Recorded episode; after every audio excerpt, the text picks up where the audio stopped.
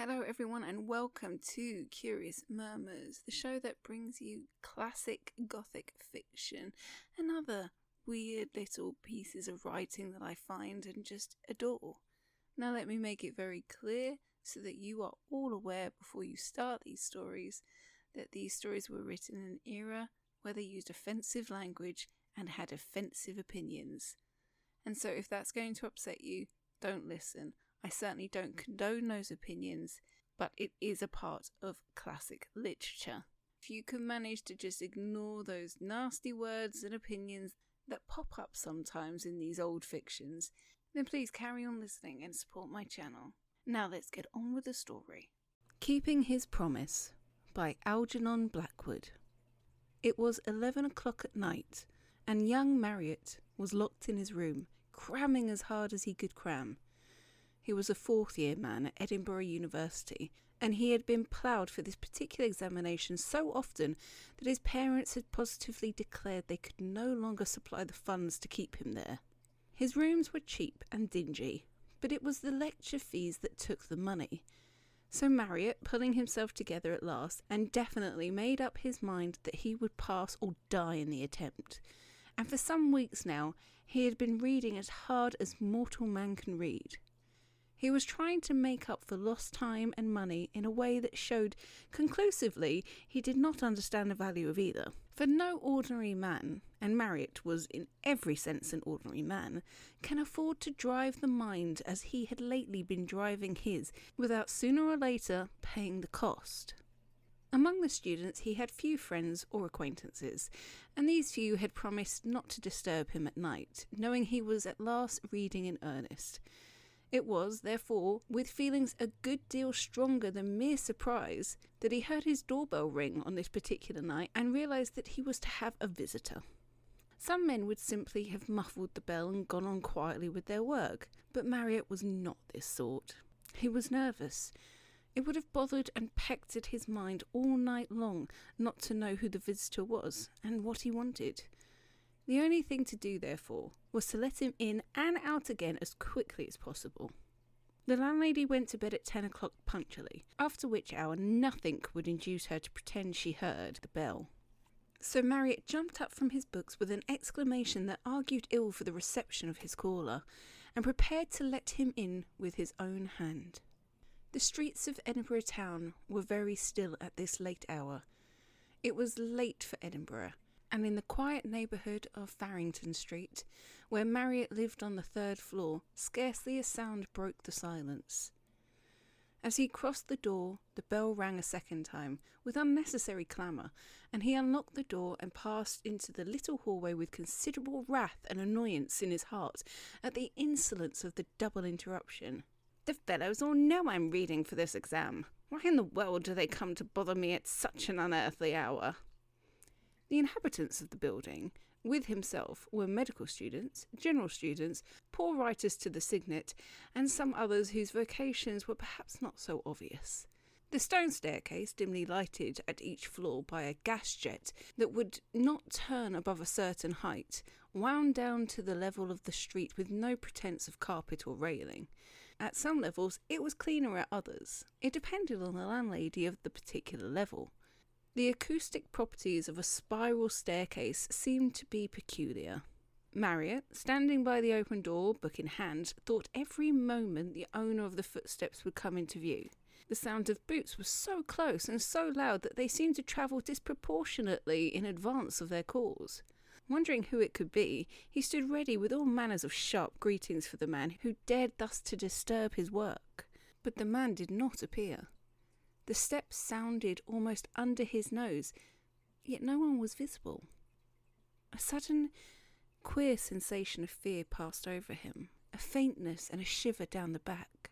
It went, however, almost as soon as it came, and he was just debating whether he would call aloud to his invisible visitor or slam the door and return to his books, when the cause of the disturbance turned the corner very slowly and came into view. It was a stranger. He saw a youngish man, short of figure and very broad. His face was the colour of a piece of chalk, and his eyes, which were very bright, had heavy lines underneath them. Though the cheeks and chin were unshaven and the general appearance unkempt, the man was evidently a gentleman, for he was well dressed and bore himself with a certain air. But strangest of all, he wore no hat, and carried none in his hand, and although rain had been falling steadily all the evening, he appeared to have neither overcoat nor umbrella.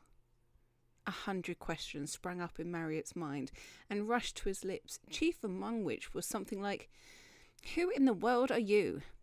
and "What in the name of heaven do you come to me for?" But none of these questions found time to express themselves in words, for almost at once the caller turned his head a little, so that the gaslight in the hall fell upon his features from a new angle. Then in a flash Marriott recognised him. "Field! Man alive! Is it you?" he gasped. The fourth-year man was not lacking in intuition, and he perceived at once that here was a case for delicate treatment. He divined, without any actual process of thought, that the catastrophe often predicted had come at last, and that this man's father had turned him out of the house.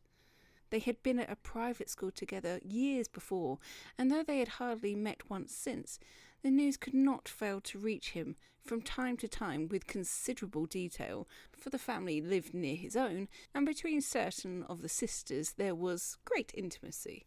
Young Field had gone wild later. He remembered hearing about it all. Drink, a woman, opium, and something of the sort he could not exactly call to mind. "Come in," he said at once, his anger vanishing. "There's been something wrong, I can see. Come in and tell me all about it, and perhaps I can help." He hardly knew what to say, and stammered a lot more besides. The dark side of the life and the horror of it belonged to a world that lay remote from his own select little atmosphere of books and dreamings, but he had a man's heart for all that. He led the way across the hall, shutting the front door carefully behind him, and noticed as he did so that the other, though certainly sober, was unsteady on his legs and evidently much exhausted. Marriott might not be able to pass his examinations, but he at least knew the symptoms of starvation, acute starvation, unless he was much mistaken, when they stared him in the face. "Come along," he said cheerfully and with genuine sympathy in his voice. "I'm glad to see you. I was going to have a bite of something to eat, and you're just in time to join me." The other made no audible reply, and shuffled so feebly with his feet that Marriott took his arm by way of support. He noticed for the first time that the clothes hung on him with pitiful looseness. The broad frame was literally hardly more than a frame.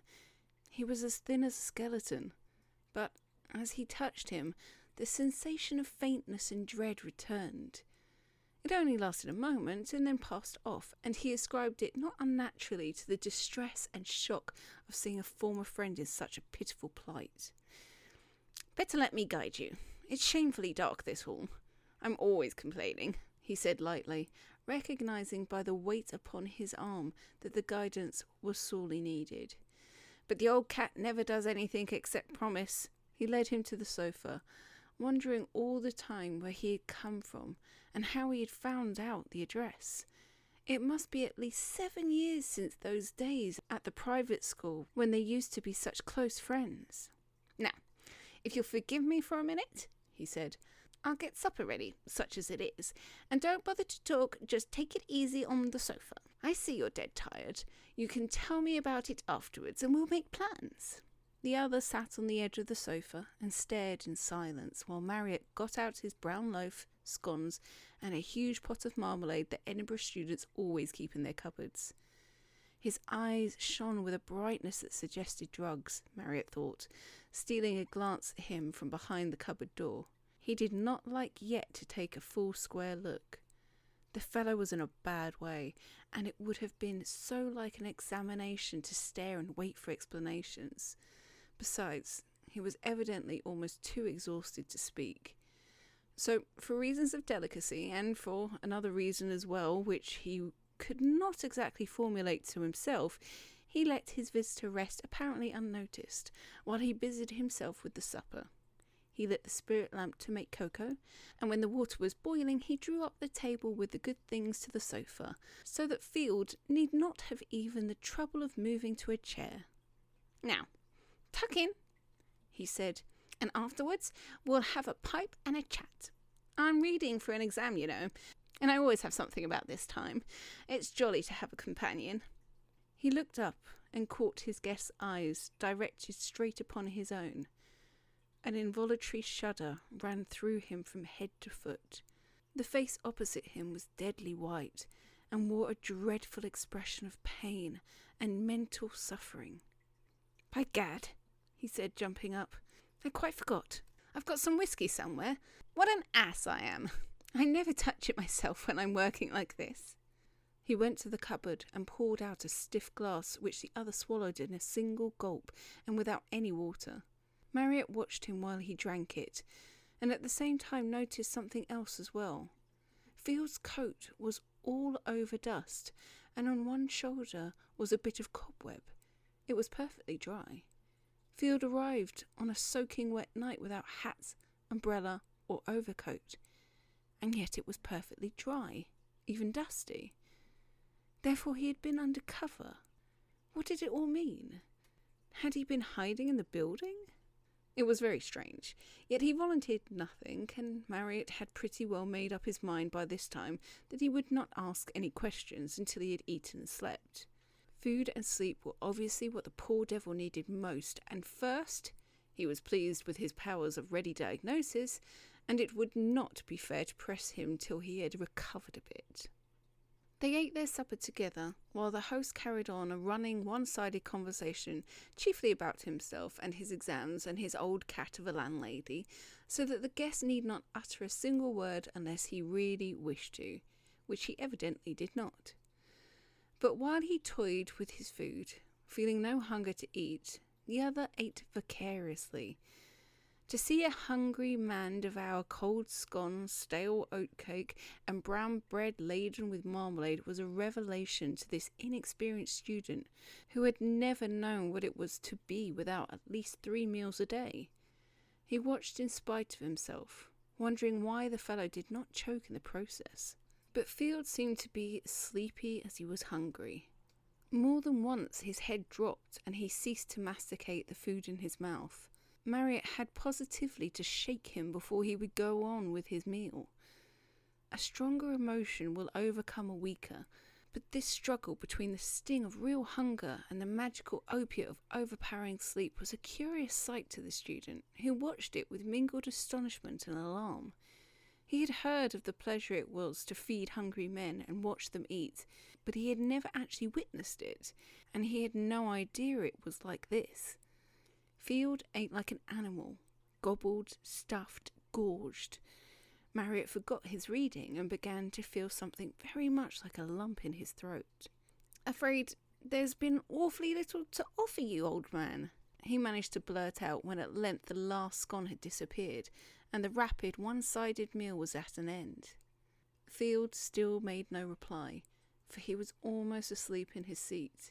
He merely looked up wearily and gratefully.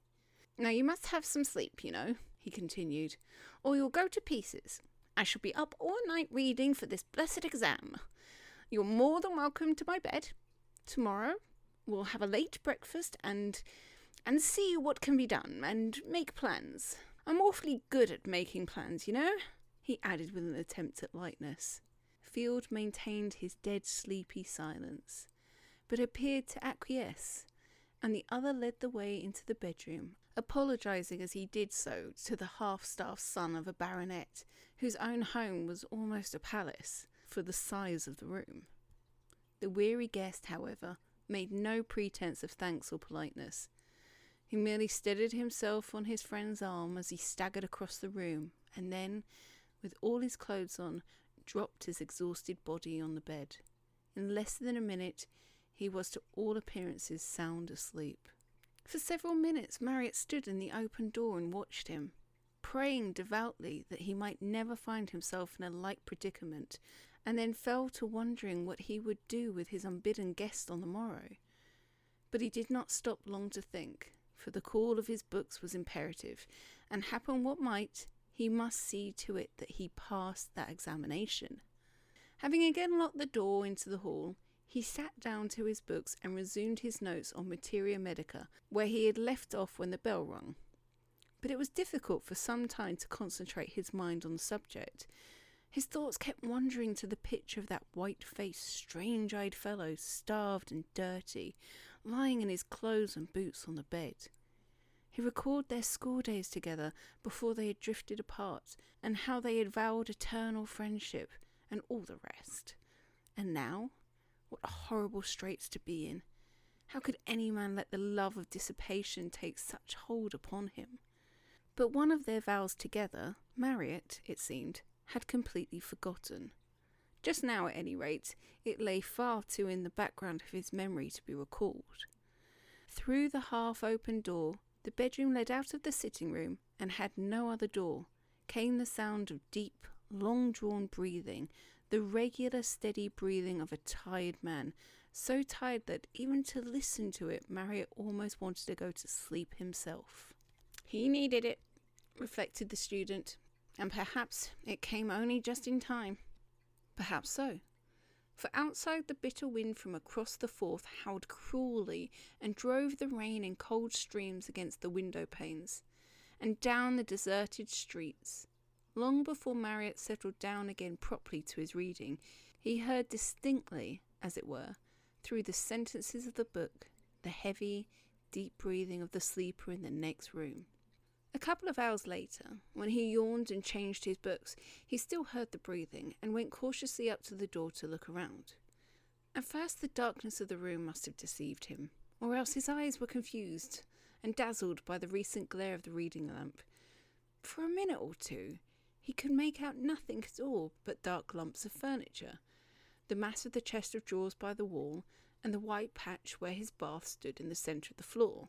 Then the bed came slowly into view, and on it he saw the outline of the sleeping body gradually take shape before his eyes, growing up strangely into the darkness, till it stood out in marked relief, the long black form against the white counterpane. He could hardly help smiling. Field had not moved an inch. He watched him a moment or two and then returned to his books. The night was full of singing voices of the wind and rain. There was no sound of traffic, no hansoms clattered over the cobbles, and it was still too early for the milk carts. He worked on steadily and conscientiously, only stopping now and again to change a book, or to sip some of the poisonous stuff that kept him awake and make his brain so active, and on these occasions Field's breathing was always distinctly audible in the room. Outside, the storm continued to howl, but inside the house all was stillness. The shade of the reading lamp threw all the light upon the littered table, leaving the other end of the room in comparative darkness. The bedroom door was exactly opposite where he sat. There was nothing to disturb the worker, nothing but the occasional rush of wind against the windows, and a slight pain in his arm. This pain, however, which he was unable to account for, grew once or twice very acutely. It bothered him, and he tried to remember how and when he could have bruised himself so severely, but without success. At length, the page before him turned yellow to grey, and there were sounds of wheels in the street below. It was four o'clock. Marriott leaned back and yawned prodigiously. Then he drew back the curtains. The storm had subsided, and the castle rock was shrouded in mist. With another yawn, he turned away from the dreary outlook and prepared to sleep the remaining four hours till breakfast on the sofa. Field was still breathing heavily in the next room, and he first tiptoed across the floor to take another look at him. Peering cautiously round the half-open door, his first glance fell upon the bed, now plainly discernible in the grey light of the morning. He stared hard. Then he rubbed his eyes. Then he rubbed his eyes again and thrust his head farther round the edge of the door. With fixed eyes he stared harder still, and harder, but it made no difference at all. He was staring into an empty room. The sensation of fear he had felt when Field first appeared upon the scene returned suddenly, but with much greater force. He became conscious, too, that his left arm was throbbing violently and causing him great pain. He stood wondering and staring and trying to collect his thoughts. He was trembling from head to foot. By a great effort of will, he left the support of the door and walked forward boldly into the room. There, upon the bed, was the impress of a body where Field had lain and slept. There was the mark of the head on the pillow and the slight indentation at the foot of the bed where his boots had rested on the counterpane. And there, plainer than ever, for he was closer to it, was the breathing. Marriott tried to pull himself together. With a great effort he found his voice and called his friend aloud by name. "Field, is that you? Where are you?" There was no reply, but the breathing continued without interruption, coming directly from the bed. His voice had such an unfamiliar sound that Marriott did not care to repeat his questions, but he went down to his knees and examined the bed above and below, pulling the mattress off finally, and taking the coverings away separately one by one. But though the sounds continued, there was no visible sign of Field, nor was there any space in which a human being, however small, could have concealed itself. He pulled the bed out from the wall, but the sound stayed where it was. It did not move with the bed. Marriott, finding self-control a little difficult in his weary condition, at once set about a thorough search of the room. He went through the cupboard, the chest of drawers, the little alcove where the clothes hung, everything, but there was no sign of anyone. The small window near the ceiling was closed, and anyhow was not large enough to let a cat pass. The sitting-room door was locked on the inside. He could not have got out that way. Curious thoughts began to trouble Marriott's mind, bringing in their train unwelcome sensations. He grew more and more excited. He searched the bed again till it resembled the scene of a pillow fight. He searched both rooms, knowing all the time it was useless, and then he searched again. A cold perspiration broke out all over his body, and the sound of heavy breathing all this time never ceased to come from the corner where Field had lain down to sleep. Then he tried something else. He pushed the bed back exactly into its original position, and himself lay down upon it just where his guest had lain. But the same instant he sprang up again in a single bound. The breathing was close beside him, almost on his cheek, and between him and the wall. Not even a child could have squeezed into the space. He went back into his sitting room, opened the windows, welcoming all the light and air possible, and tried to think the whole matter over quietly and clearly. Men who read too hard and slept too little, he knew were sometimes troubled with very vivid hallucinations. Again he calmly reviewed every incident of the night, his accurate sensations, the vivid details, the emotions stirred in him, the dreadful feast. No single hallucination could ever combine all these and cover so long a period of time. But with less satisfaction he thought of the recurring faintness, the curious sense of horror that had once or twice come over him, and then the violent pains in his arm. These were quite unaccountable. Moreover, now that he began to analyse and examine, there was one other thing that fell upon him like a sudden revelation. During the whole time, Field had not actually uttered a single word. Yet, as though in mockery upon his reflections, there came ever, from the inner room, the sound of the breathing, long drawn, deep and regular. The thing was incredible. It was absurd. Haunted by visions of brain fever and insanity, Marriott put on his cap and mackintosh and left the house. The morning air of Arthur's Seat would blow the cobwebs from his brain, the scent of the heather, and above all, the sight of the sea.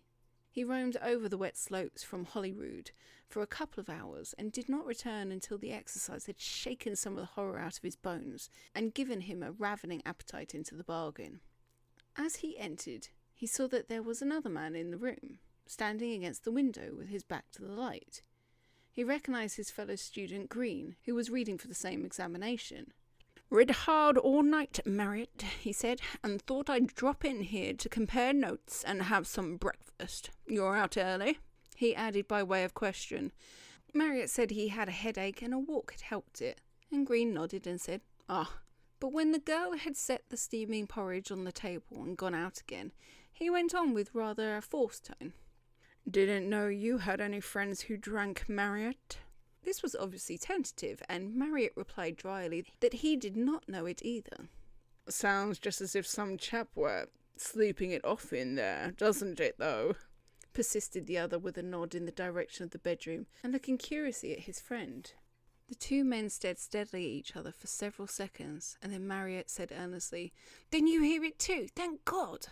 "Of course I hear it. The door's open. Sorry if I wasn't meant to." "Oh, I don't mean that," said Marriott, lowering his voice. "But I'm awfully relieved. Let me explain. Of course, if you hear it too, then it's all right. But really, it frightened me more than I can tell you. I thought I was going to have a brain fever or something, and you know what a lot depends on this exam. It always begins with sounds or visions or some sort of beastly hallucination, and I—" "Rot!" ejaculated the other impatiently. "What are you talking about?"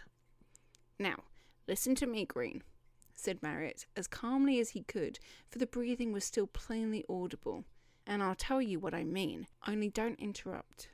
And thereupon he related exactly what had happened during the night, telling everything, even down to the pain in his arm. When it was over, he got up from the table and crossed the room. "You hear the breathing now plainly, don't you?" he said. Green said he did. "Well, come with me, and we'll search the room together." The other, however, did not move from the chair. "I've been in already," he said sheepishly. "I heard the sounds and thought it was you. The door was ajar, so I went in." Marriott made no comment, but pushed the door open as wide as it would go. As it opened, the sound of breathing grew more and more distinct. "Someone must be in there," said Green under his breath. "Someone is in there, but where?" said Marriott. Again he urged his friend to go in with him, but Green refused point blank, said he had been in once and had searched the room and there was nothing there. He would not go in there again for a good deal. They shut the door and retired into the other room to take it all over with many pipes. Green questioned his friend very closely, but without illuminating result, since questions cannot alter facts. "The only thing that ought to have a proper, a logical explanation is the pain in my arm," said Marriott, rubbing that member with an attempt at a smile. "It hurts so infernally and aches all the way up. I can't remember bruising it, though." "Let me examine it for you," said Green. "I'm awfully good at bones, in spite of the examiner's opinion to the contrary." It was a relief to play the fool a bit. Marriott took off his coat and rolled up the sleeve. "By George, though, I'm bleeding!" he exclaimed. "Look here! What on earth this?" On the forearm, quite close to the wrist, there was a thin red line. There was a tiny drop of apparently fresh blood on it. Green came over and looked closely at it for some minutes. Then he sat back in his chair, looking curiously at his friend's face. "You've scratched yourself without knowing it," he said presently. "There's no sign of a bruise. It must be something else that made the arm ache." Marriott sat very still, staring silently at his arm as though the solution of the whole mystery lay there, actually written upon his skin. "What's the matter? I see nothing very strange about a scratch," said Green in an unconvincing sort of voice. "It was your cufflinks, probably. Last night, if your excitement—" But Marriott, white to the very lips, was trying to speak. The sweat stood in great beads on his forehead, and at last he leaned forward close to his friend's face. "Look," he said in a low voice that shook a little. "Do you see that red mark? I mean, underneath what you called the scratch." Green admitted he saw something or other, and Marriott wiped the place clean with his handkerchief and told him to look again more closely. "Yes, I see," returned the other, lifting his head after a moment's careful inspection. It looks like an old scar. It is an old scar, whispered Marriott, his lips trembling. Now it all comes back to me. All what? Green fidgeted in his chair. He tried to laugh, but without success. His friend seemed bordering on collapse. Hush! Be quiet and I'll tell you, he said. Field made that scar. For a whole minute the two men looked at each other, full in the face, without speaking. Field made that scar, repeated Marriott at length in a louder voice. Field? You mean last night? No, not last night. Years ago, at school with his knife, and I made a scar on his arm with mine. Marriott was talking rapidly now. We exchanged drops of blood in each other's cuts. He put a drop into my arm and I put one in his. In the name of heaven, what for? It was a boys' compact. We made a sacred pledge, a bargain. I remember it all perfectly now. We had been reading some dreadful book and we swore to appear to one another. I mean, whoever died first swore to show himself to the other, and we sealed the compact with each other's blood. I remember it all so well, the hot summer afternoon in the playground seven years ago, and one of the masters caught us and confiscated the knives, and I have never thought of it again to this day. And you mean... stammered Green. But Marriott made no answer. He got up and crossed the room and lay down wearily upon the sofa, hiding his face in his hands. Green himself was a bit nonplussed. He left his friend alone for a little while, thinking it all over again. Suddenly an idea seemed to strike him. He went over to where Marriott still lay motionless on the sofa and roused him. In any case, it was better to face the matter, whether there was an explanation or not. Giving in was always the silly exit. "I say, Marriott," he began, as the other turned his white face up to him. "There's no good being so upset about it. I mean... if it's all a hallucination, we know what to do, and if it isn't, well, we know what to think, don't we?" "I suppose so, but it frightens me horribly for some reason," returned his friend in a hushed voice. "And that poor devil." "But after all, if the worst is true, and, and that chap has kept his promise, well, he has, that's all, isn't it?" Marriott nodded. "There's only one thing that occurs to me," Green went on, "and that is, are you quite sure that, that he really ate like that? I mean, that he actually ate anything at all?" He finished blurting out all his thought. Marriott stared at him for a moment and then said he could easily make certain. He spoke quietly. After the main shock, no less a surprise could affect him. "I put the things away myself," he said, "after we had finished. They are on the third shelf in the cupboard. No one's touched them since." He pointed without getting up, and Green took the hint and went over to look. "Exactly," he said, after a brief examination. "Just as I thought. It was partly hallucination at any rate. The things haven't been touched. Come and see for yourself." Together they examined the shelf. There was a brown loaf, the plate of stale scones, the oat cake, all untouched. Even the glass of whisky Marriott had poured out stood there, with the whisky still in it. "You were feeding no one," said Green. "Field ate and drank nothing. He was not there at all." "But the breathing," urged the other in a low voice, staring with a dazed expression on his face. Green did not answer. He walked over to the bedroom, while Marriott followed him with his eyes. He opened the door and listened. There was no need for words. The sound of deep, regular breathing came floating through the air. There was no hallucination about it at any rate. Marriott could hear it where he stood on the other side of the room.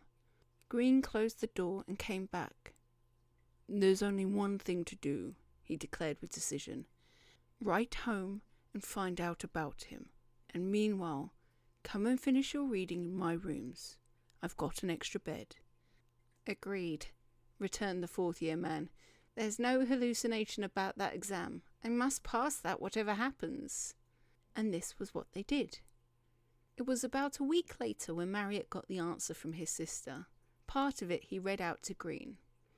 "It is curious," she wrote, "that in your letter you should have inquired after Field.